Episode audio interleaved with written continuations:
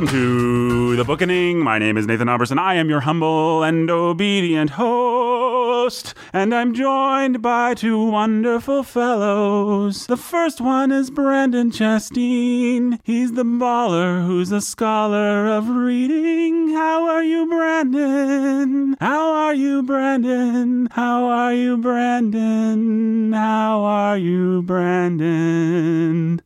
I'm doing well. How could you not be?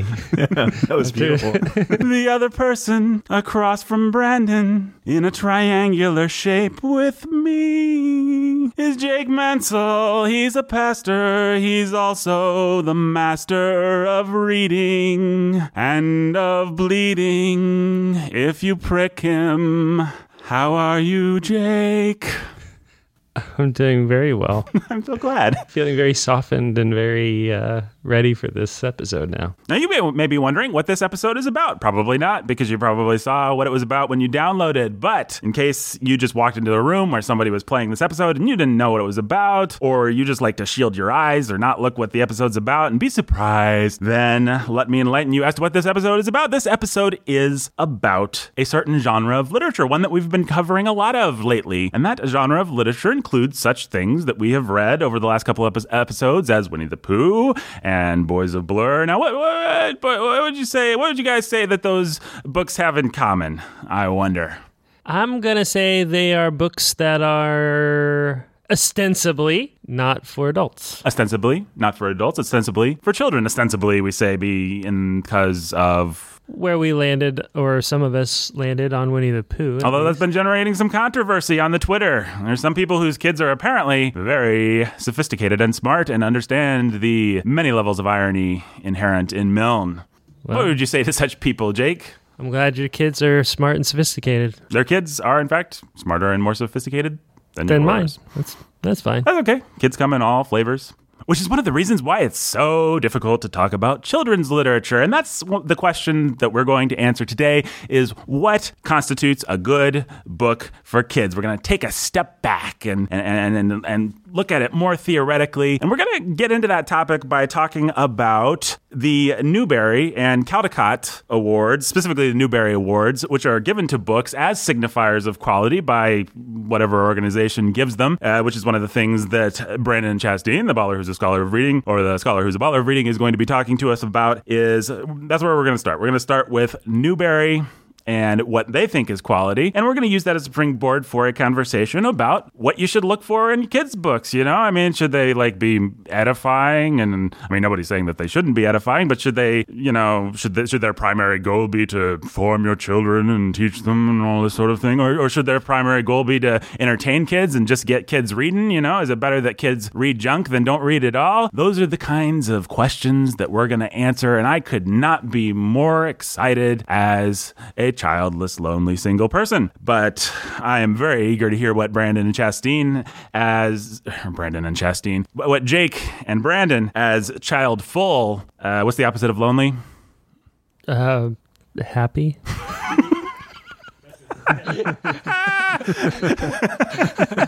As, yes. Oh, Jake, you're knocking them out of the park lately. Um, Jake is absolutely correct.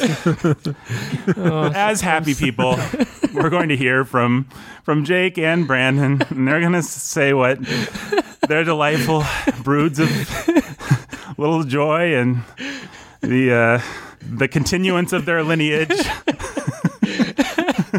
We're going to find out what it's like to have hope and joy. And uh, what I'm trying to say is we're going to talk about children's books today. So, Brandon, give us some context, why don't you, on the Newbery Awards to begin with, while I go cry in the corner.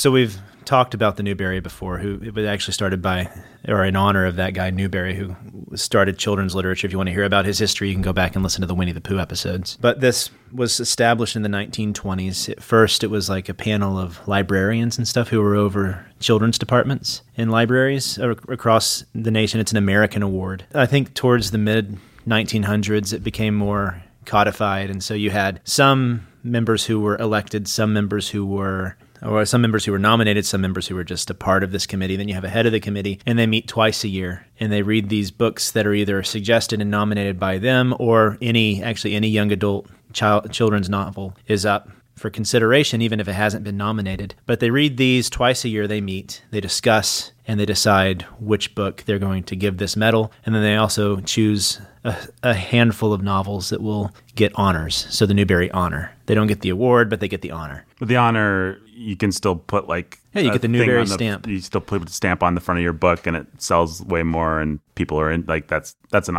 it's an honor to get the honor. Yeah, so like as a kid, I, I remember these books. Like I think Roll of Hun- Thunder, Hear My Cry was one. Definitely. Shiloh, they had that gold stamp on the front of the book, and that always meant that this book is quality. This book is like something you want to read. So to be considered for the Newbery Award, it definitely has standards. They're very set about it. It almost sounds like the Academy, the that Academy Awards comes out of. That they're looking for quality and they have a certain quality in mind that they're looking for. And so there, this has led to a lot of controversy surrounding the Newbery Award. And the controversy that I find interesting, people think that the Newbery Award has actually turned a lot of children off of reading because elementary schools want to have the kids read the Newbery Award winners, but the Newbery Award winners are hard. Like the standards that the Newbery has, the Newbery Association has, are too high, and so these novels are actually too difficult for children, and so it, it's not the Hunger Games. Like I, the Hunger Games certainly has. I don't know if it's an American novel or not, but it hasn't won the Newbery Award. And so, what kids like to read versus what kids are being required to read by the Newbery Association, this has led to this controversy, especially as we get into this new age of what visual media driven mm-hmm. society where books are dying. It's an interesting debate. Yes, I think we both saw a Washington Post article where a gentleman named John Beach, associate professor of literacy education at St. John's University in New York, studied 30 bo- years of book lists chosen by children and adults. He found that there was a less than 5% overlap between the Children's Choice Awards and the annual notable children's books list, which includes the, a lot of the Newbery and Caldecott winners. So the debate that comes out of this, it's on the one hand you have Harry Potter, and on the other hand you have those and Harry Potter may be a bad example. You have the Hunger Games. On the other hand, you have the novels that have won the Newbery Award. Right. And so what you have to th- consider or what people argue about, and I definitely have my opinion, is do you have books that kids like to read? Or I guess in the past we've talked about R.L. Stine. He's perfect for this. Do you have books that make kids at least want to read? Or do you have books that require kids learn to read what's good? Mm-hmm. And what's how do you balance it? Should there be a balance? Should you just go one way or the other? Um, I've recently been in a debate around high school students. They had a teacher who wanted to make them read a certain book. The kids didn't want to read it, and so he just then brought out another book that was very simple and asked them to vote, and they said yes, and so he's letting them read it now. And is that the way that teaching literature should happen? Is that the way that we should be um, leading kids when we're teaching them books? It's interesting because as as you also look at the Newbery Award recently, you see that it's becoming politicized like everything else. And so, what the Newbery considers valuable definitely has changed. Their values now are more multicultural. Is this book expanding the child's awareness of their cultural landscape and of the changing American tapestry? Trying to think of the kind of crazy words that people like that use. And so the political agendas are becoming the new quality. And so while we're having this debate, yeah, some of you might out there may be thinking, well, that sounds great. The Newbery sounds like the type of people that I want to side with. You also have you have to take into consideration the way that our cultural understanding of quality is changing too. And so maybe you don't want to do that. Well, I was looking through the list of winners and trying, kind of remembering my homeschool days and, and the, the, the various Newbery books that I had seen or been exposed to or read. It's an interesting list, and it was interesting to try and think what what was good about it and what was bad about it. If I just go through, let me see what the highlights are here. 1928, Gay Neck, The Story of a Pigeon one. I saw that. That's pretty sounds like a pretty great book. The books that I remember, the Newbery books that I remember, I should have just made a list of the ones that I remember so I don't have to go through. Oh, the first Newbery book that I really remember enjoying, which was a Newbery winner, which was a big favorite around our house, was Mr. Popper's Penguins, Yep. which is turned into a wonderful Jim Carrey movie. But Oh, yeah. no, actually, the book was really good. I don't know about the. I never saw the Jim Carrey movie. I assume it sucked. Let's see, Little Town on the Prairie one. Which one is Little Town on the Prairie? Is that is that what we, is that what we know as Little House on the Prairie, Yeah. or that's something else? It's later. It's later. Okay. So late Laura Ingalls Wilder. And then you've got things like Johnny Tremain, which I always hated as a kid. You've got A Roll of Thunder, Hear My Cry, Call It Courage. I sort of have a bad taste in my mouth from those books as a kid because they, they were exactly what you were describing. They were books that adults wanted you to read. Uh, the Bronze Bow. Always Oh, hated yeah. the Bronze I hated Bow. the bronze bow. I'm glad you hated the bronze bow too. Just morally uplifting stories of historical figures that didn't have anything fun or entertaining about them. Yeah, and you can see with the Newbery Awards each year what the people, like the librarians who were overseeing it, what they thought was good for children mm-hmm. and what they wanted children to read. And so as you get later on, you get things like what stories on the war front of Cuba or something. I forget what it was called. But these, um, may, they may be well written, they may not be. I know certainly from my past experience as an undergrad that you can get things that professors want you to read because they're multicultural. They're just bad. I'm trying to remember what the name of that book was. Oh, it was so bad. All that to say, just because some academy is feeding you the best books of the year doesn't necessarily mean they're what's actually good. But the fact that they do have standards Of some kind. and the fact that those standards do have to do with the quality of storytelling and they do have to do with the prose and how well written the book is, it does mean something that N.D. Wilson was considered for the award. And it does put him into a, a certain category of young adult fiction writer. Oh, I just uh, to interrupt for a second. I just found the first book that I would consider to be a classic that actually is did win in 1978. Bridge to Terabithia is a pretty heartrending. Uh, I haven't read it since I was a kid, but man, it destroyed me. If you know what happens in Bridge to Terabithia, if you've seen the movie or anything, I don't know. You guys know? You guys know Bridge to Terabithia? Oh, yeah. Well, I, I won't. We, we, we shouldn't spoil it for Jake. Probably is is Bridge to Terabithia actually good? Like I remember it Yeah, being. it's good. Yeah, it's pretty good, right? Yeah. So so there's a classic. E.B. White lost. He he was an honor. He uh, Charlotte's Web didn't make the top cut its year. So yeah, you can kind of look. Ramona Quimby, age eight, got an honor. Yep. I always hated those books as a kid, mostly because they were for girls. Uh, Sarah Plain and Tall. I'm sorry, it's just bringing back memories to look through. I just I used to see all these books like at school. They'd be in the school library, or because I always went to dorky Christian schools. Maybe do you do you have any? Or is this ringing any bells for you at all, Jake? Or- Some of them. I had to read Johnny Tremain in fifth grade. Yeah, I think everybody has to read Johnny Tremain in fifth grade. Do you It's just remember? required. Yeah, it's just like if you want to be a sixth grader, then you must read Johnny Tremain in fifth grade because of Winn-Dixie. Apparently, was one. I think actually it makes me appreciate. I think it's a good lens to look at N.D. Wilson through because I think he does a little bit of what's good about the these awards and avoids a little bit of what's bad about the awards because he's obviously in Boys of Blur writing a book that boys are supposed to like. It's got football and monsters and blood and gore and suspense. You know, it's it's just a compendium of stuff that people actually like to read about, all stuffed into one book. I think that's good, and I like the the I like I, you know if you listen enough, you know my I have a bit of a populist instinct. I like that N.D. Wilson goes that direction away from a lot of these very uh, enlightened sort of med- medicinal books that win awards from teachers associations and stuff. I also like that he's a little higher quality than in his in what he's trying to do in his writing style than the kinds of books that the Newbery would never consider, like uh, Harry Potter or um, The Hunger Games or R.L. Stine, Jake's favorite author. So yes, that's the thing that I just said. That's a, a lot of stuff I just said. That was a lot of stuff. Do you have anything to add about the Newbery Award? Nope. Do we have anything we missed about the Newbery Award? Well, so then to get back to some of the discussion we had with Winnie the Pooh, how childhood was kind of uh, the childhood market was kind of created. You have this new market that came out. I guess it's a fairly recent market actually, and it's the market for young adult fiction. It's something that hasn't existed for that long. Well, young adults haven't existed for that long. Yeah, right? it's it's the whole concept of the teenager and the way that the idea behind the teenager now has shifted the way that we treat these kids who are between the ages of 13 and 21 or 13 and 18, however you see a teenager. The way that we respond to them, the expectations that we have for them as a culture, as, as I'm going to quit saying the word culture. Good grief! It's because I said multiculturalism. As a society, Right. As a nation, as, as a people group, I postulate. Sometimes I bother myself. Okay.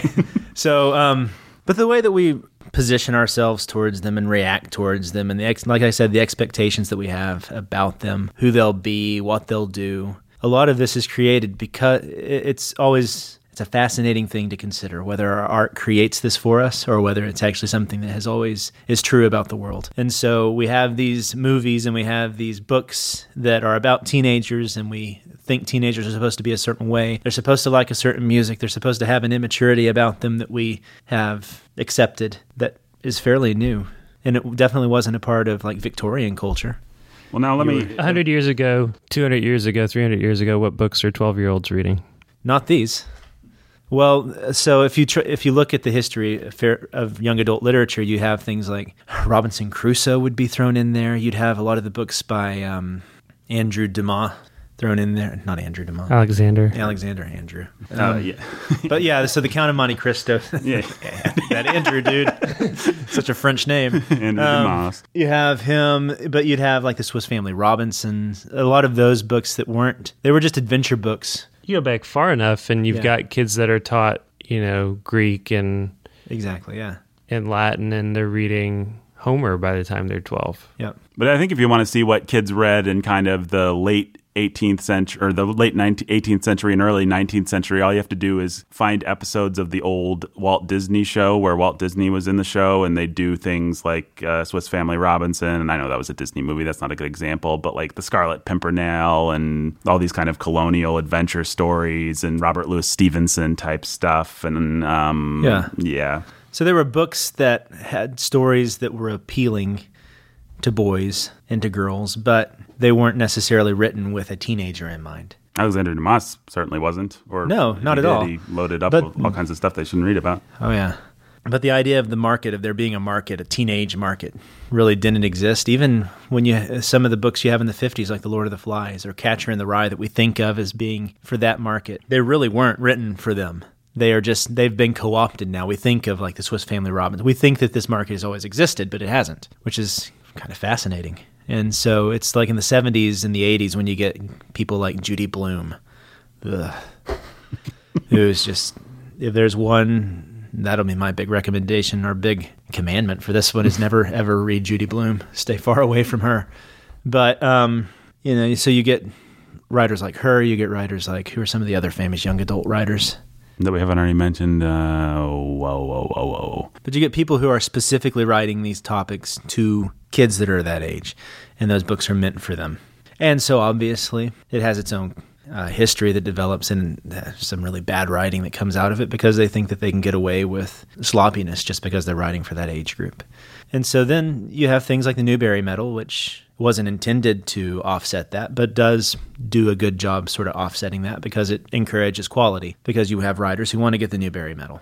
Well, let me ask you guys this, if I can break in for a second. How did you guys feel when you were teenagers or when you were when when you were in the demographic did you guys like the fact that there were marketing guys out there who gave you your own section of books? Were you attracted to those books more than other books? My answer would be a big fat no. I actually i think i resented it and always wanted to be like i can read adult stuff. What's why why do i have to have my own category? I i i actively disliked it. Like i thought about it noticed it and didn't like it as far back as I can remember because, you know, why do I want to read these slim little books in this section that's supposed to be with, for me with goofy, you know, fantasy art or romance art? And I just always thought, you know, like, you don't know me, YA market guys. I mean, we got the Scholastic magazines and they were always given to us or sent home with us or whatever. And there were always, everybody had to buy books from it. And so I just, that was the catalog.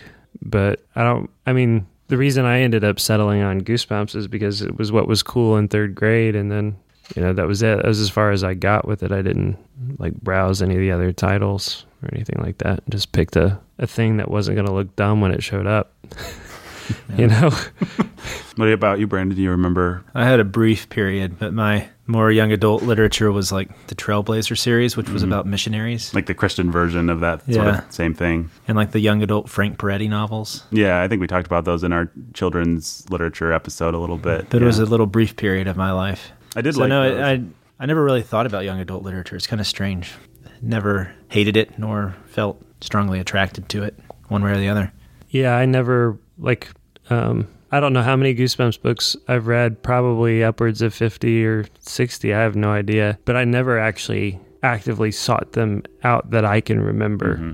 It was just like, here's a thing that now everybody knows Jake likes. And so, you know, whenever the Scholastic magazine came, and it was time to order. That's what I got. And when birthdays and Christmas rolled around, that's what grandparents who asked about what books to get, that's what they got. And and I devoured them because they were easy. I liked the I liked the book that I could go up to my room and read in an hour and or two or however long it took in an evening, you know, one way or another in one sitting. Yeah. Well, I think that actually answers the question, sort of, which is that, you know, you guys didn't care about it and I resented it. I, th- I think probably the market is designed, if I had to guess, I don't know, I'm not a marketing guy, but I bet grandmas buy a lot more books than young men and young ladies do, probably. And so I think the market's designed for grandma to be like, here is a section in the bookstore that I can grab pretty much anything and Look, there's baseball on the cover. I know he plays baseball. yeah, he'll probably Oh, like look. this. It's a He likes monsters. Here's Exactly. oh look, she likes babysitting. Babysitters Club.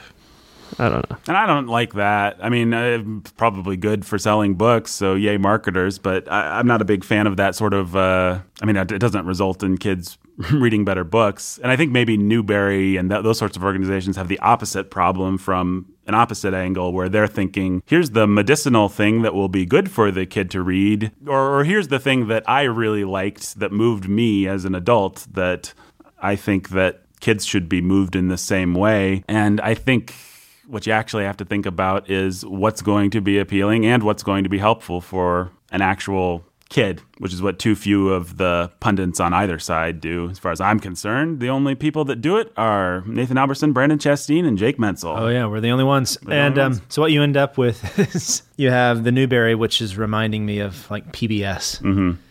So you get these things that are supposed to be, like you said, healthy, and then you have on the other end like the Disney Channel, Nickelodeon. Nickelodeon, exactly. And so yeah, so and then when a kid walks into a bookstore. They're going to be attracted to the cool young adult shelf if they have to go to. If they ever go to a bookstore, who Right. knows? They're nerdy. En- uh, my my theory is if they're nerdy enough to be in a bookstore in the first place, they're gonna they're not attracted to that shelf because it's Yeah. pandering to them and, and they yet, don't like it. like you go to half price books here in town, and they have a young adult section. Yeah, and you see teenagers in that section often. I see old ladies. I'm sticking with my theory You're here. sticking with your theory. I, I buy your theory. I just think that there are the odd creatures out there that actually are 13 or 14 and go to the young adult section. I guess there must be. I mean, I read those Frank Peretti books. I read some Sweet Valley High, actually. Well, if, if you're 13 or 14 and you don't know what you're looking at, the adult sections are pretty hard to sift. That's true. That's true. Well, to get back to the then the issue of quality, it's something I've been thinking about, like I said, in other avenues too. But what's so you mentioned the Newbery wants to be this medication that teaches, gives the good counter panacea, not a panacea, but the good medicine against the bad, The junk pulp, food that is, the pulp. yeah. Yeah. and so as a parent, deciding what your child can read. I think a lot of people have the impression that it's, and I don't think, I don't know if it's the wrong impression or not, but that as long as the child's reading something, that that's good. That's what any any hot take that I've ever seen on Harry Potter or the Hunger Games or whatever the new one is now. It's it always ends with no matter what you think about the book, at least kids are reading. Yeah. And if we found out that television was good for the eyes, you'd say, well, it doesn't matter what they're watching, at least they're watching something. Right. I don't know, is that true? So we have the mantra from C.S. Lewis that we're always going back to. That the first thing a good story has to do is be entertaining. Obviously, these young adult novels like that are entertaining. Mm-hmm. At least they've got that going for them. But especially for kids who are getting into the young adult age, should there be the expectation that it'll also begin to do something more? I say yes. I agree. So you'd want you want the books that the child is reading to entertain them, but you also want to begin to train their tastes towards the better things. Or even you want to train their tastes with things that are already better. They just don't know it yet. Does that make sense? Yeah, absolutely. So Jake looks like he's looking up something. I just wanted to see what Newbery uh, books popped to me on these lists. Yeah. The Tale of Despereaux, The Giver, Oh, The Giver. That's that's a classic. I'll, I'll in- give it to The Giver. Wrinkle in Time. Oh, yeah. Wrinkle in Time. I've not read in a long time, and Jake says it sucks now, and I trust him. But I Maniac remember liking McGee. it a lot when I was a kid. Maniac McGee's on there. Uh huh. Those are the ones that popped to me. Charlotte's Web as an honor is on there somewhere. Yeah, Uh, this is actually if you just put in Newbery winners, Google gives you one of those like at the top of the thing scroll list that you can just kind of scroll through, and it's not complete. Oh yeah, yeah, yeah. what do you guys think as parent? I mean, as somebody who has no offspring, it would seem that some sort of a balanced approach, a nutritional approach, where you're not just feeding them Brussels sprouts all the time because they're good for them, and you're also not just feeding them cheeseburgers, but you're giving them a balanced diet with some stuff they like and some stuff that challenges them. It would seem like that's the obvious answer to the question, but is it more complicated than that? It's only more complicated. It's only complicated by the difficulty of digging in and figuring things out. Like you know, you're not an eight or nine or ten or 11 or 12 year old boy or girl anymore and there's a lot of stuff out there There's stuff that may seem simplistic and even stupid to you that is opening their eyes to new worlds that they never thought about. yeah it's just kind of difficult you have to know your kid and you have to mm-hmm. i mean really kind of just have to read the books yourself and talk with them and get a feel of where they're at and what appeals to them and where they need to be pushed and stretched and that's hard especially once you get you know a couple kids in that in that same age range or if you're just new to it Yeah. You don't want them despising the books you make them read, Right. which that can certainly happen. Yeah, I hated Johnny Tremain too. Everybody hates Johnny Tremain, right? Does anybody not hate Johnny Tremain? Yeah, he's I don't think there's anybody in the world that doesn't hate Johnny Tremain secretly. But the other thing that is true is that I I still remember a lot of Johnny Tremain.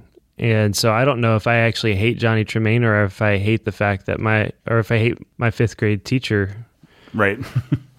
or I did when I was 11. Now she's like my favorite teacher ever, you know.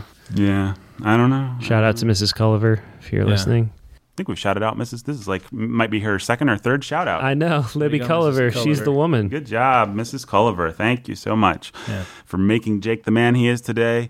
I think uh, one place, uh, one thing I will say about what everything you just said, Brandon, is I really do not like the idea of reading as an inherent virtue, this virtue, this sort of liberal virtue signaling that goes on with just like, you should read, open up new world. You know, you see posters in schools with rainbows and dragons and fairies, and it says read, and there's a little kid reading a book, and it looks all magical. And if you just read, reading can be good and it can be terribly destructive. Of course, kids should know how to read and they should read things, but to, to, I think there's this weird thing where people think that just simply the act of words going from your eyeballs into your brain is some kind of inherent virtue and I don't know.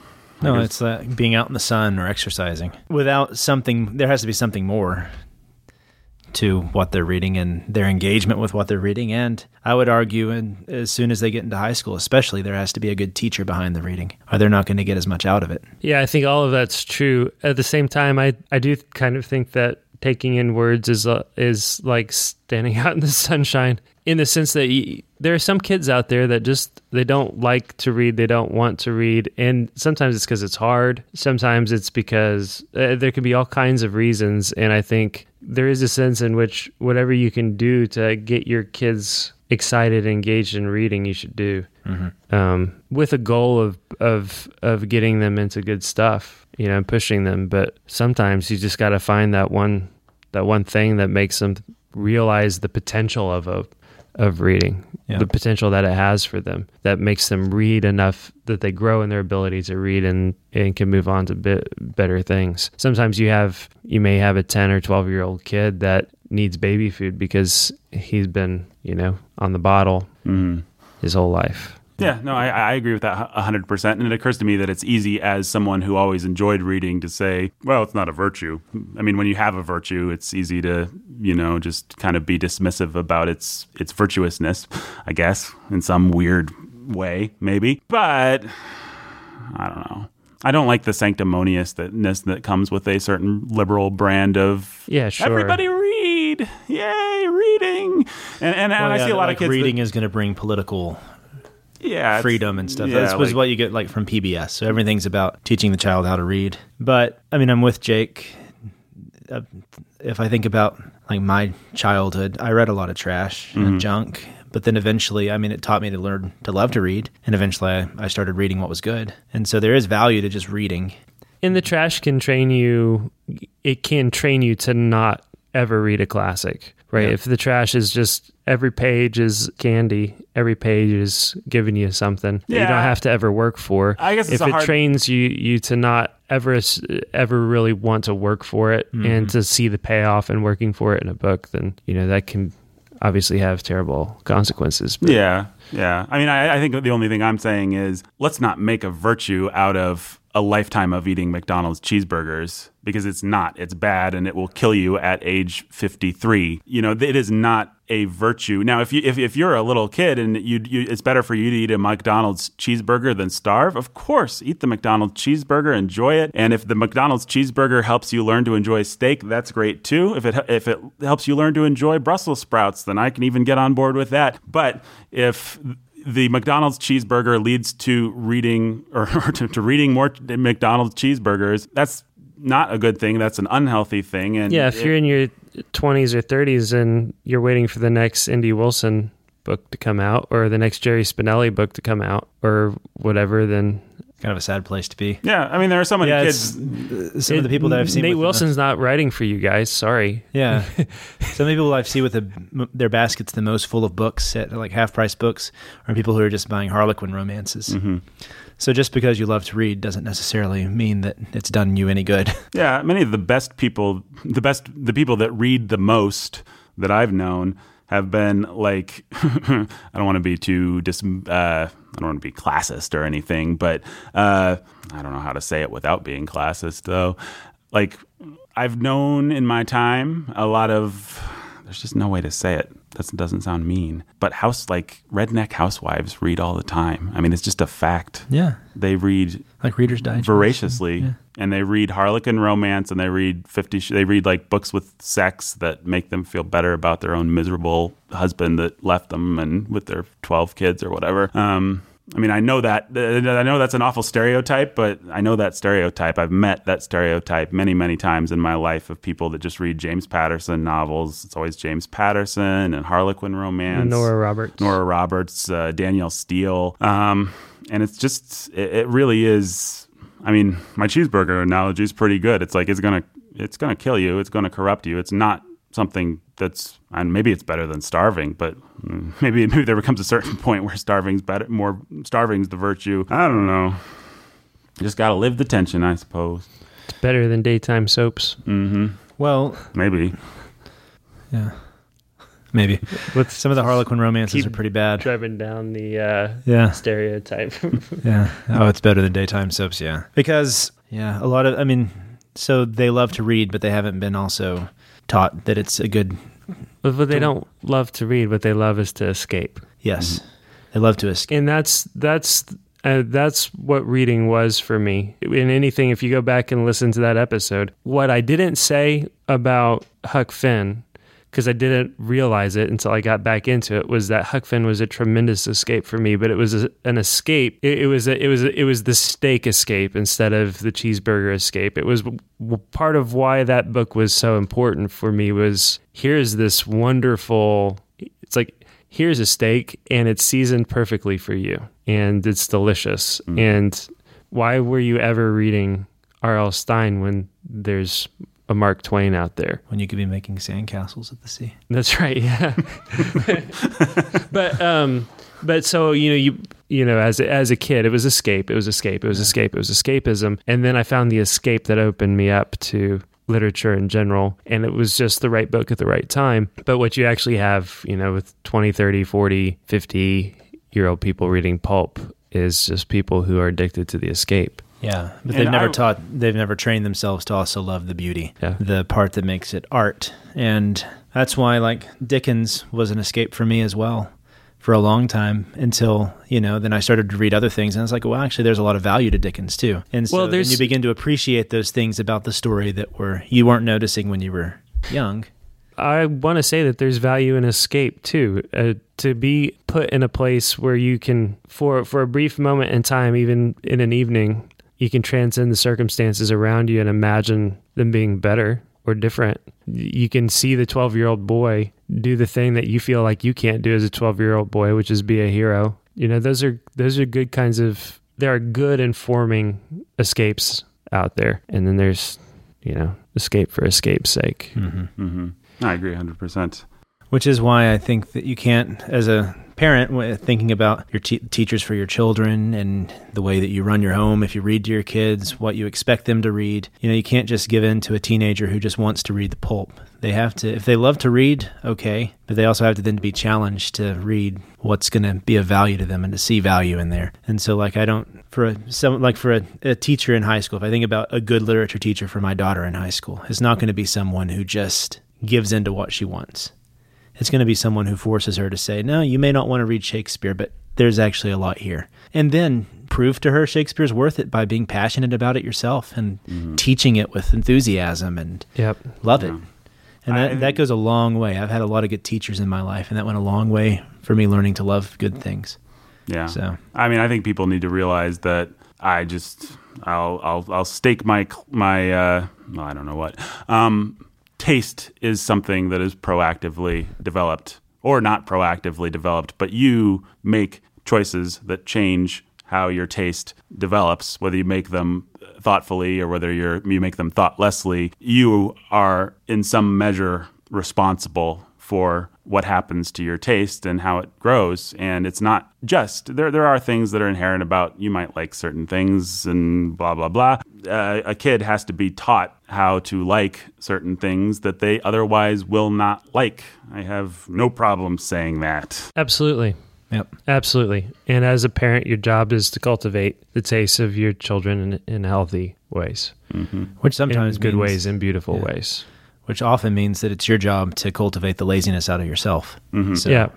because you're going to want to just do what's easy. And oh man, I really don't feel like doing this right now. I'd much rather turn on the TV than read them The Wind in the Willows or something. Right. Yeah, and it, I've said this before to to people, maybe jokingly, but there's the kernel of truth in it, and that's that I don't I don't trust an adult that that eats Skittles and drinks Mountain Dew. Yeah. You know what I mean? Mm-hmm. Like you've never are you so averse to what what's underneath that joke is the idea that if that's if that's who you are, what it tells me about you is that you're averse to to hard things. Right.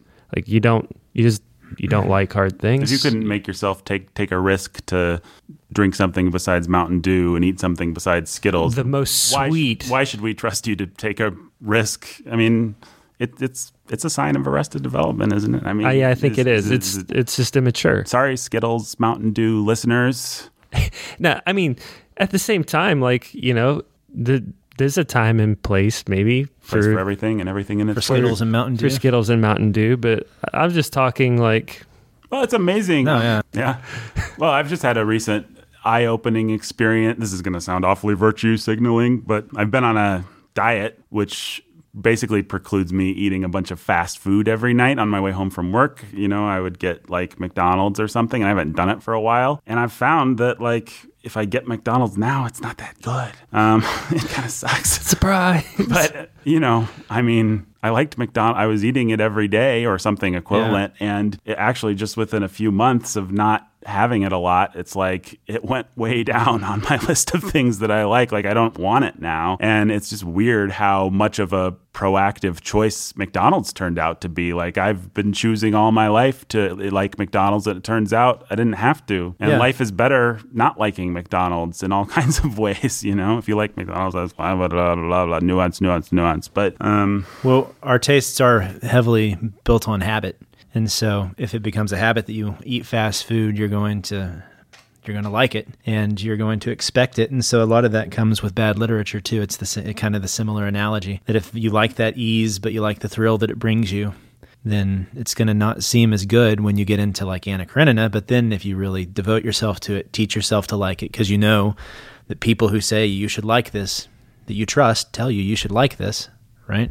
right, you go and you learn to like it then you go back and you try to read harlequin romances right. and it doesn't seem as good Which is interesting coming off of the episodes where we basically said we didn't really like William Faulkner very much. But I think what the listener might want to know is that a lot of what's it, what's the word hand wringing, um, you know, there's a lot of heartache and discussion behind the scenes before we decide to not like something that's considered a classic because you do have to allow for Faulkner to stretch you and to develop muscles that you maybe don't have. And sometimes we bemoan the fact that we do 12 books a year. And so we maybe don't have the time to let someone like Faulkner stretch us. You know, I mean, ultimately, I still think Faulkner is a failure, but not without. I want to go out and run that race before I say that the course was stupid. Whatever the metaphor is, there's probably a much better one, but I want to eat those Brussels sprouts and let them digest and sit in my stomach and see how things come out. That's, not, um, you know.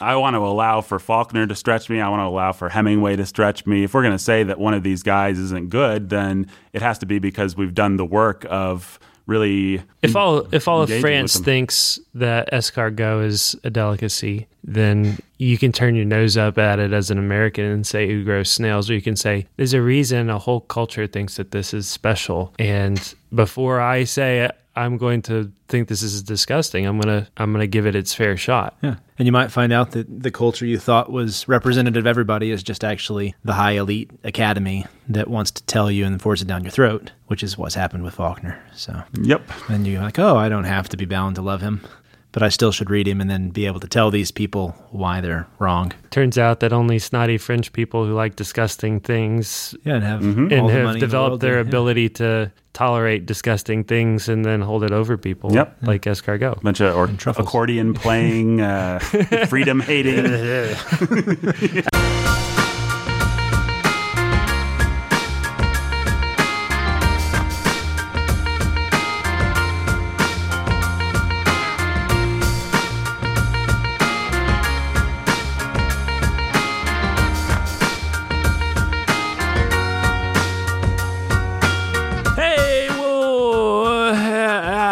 didn't know how I was going to start that. Hello, this is Nathan Alberson, your humble and obedient host, uh, with with my good friend Jake Menzel. How are you doing, Jake? Great. How are you, Nathan? I'm doing fantastic, and we wanted to talk to you about Patreon.com forward slash The Bookening. Patreon is a way where you can help support our work by giving a very small amount of money a month um, and we can give you guys some rewards and some special features back, and it will help us do things like upgrade or actually first cover some of the costs associated with this show, and then, uh, Lord willing, as as that monthly dollar amount grows, uh, upgrade some of our equipment and provide a little bit of pocket cash to us as we go about trying to make a great show that you guys love. That's absolutely right. I couldn't have said it better myself, and in fact, wouldn't have said it better. Um, would have said it terribly probably, which is why we had you do that part. But yes, if you want to support us, this is a good way to do that. If you just want to support Warhorn Media and the work that we're doing, this is a fantastic way to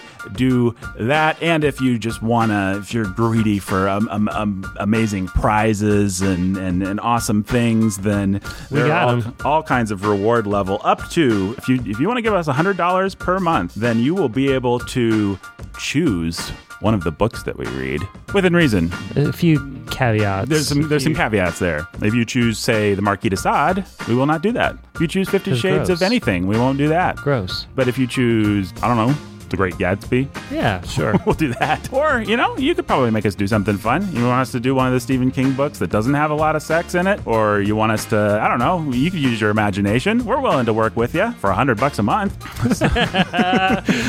So yeah, go to patreon.com forward slash the bookening. It would really mean a lot to me personally and to Jake and to Brandon if you could help us support this work and cover some of the costs. Just think the lowest support level you can give is four dollars a month. That's what? That's a drink at Starbucks. That's a really cheap meal at Burger King. And you're supporting arguably the greatest Christian literature podcast known to man. True story. Patreon.com forward slash the bookening.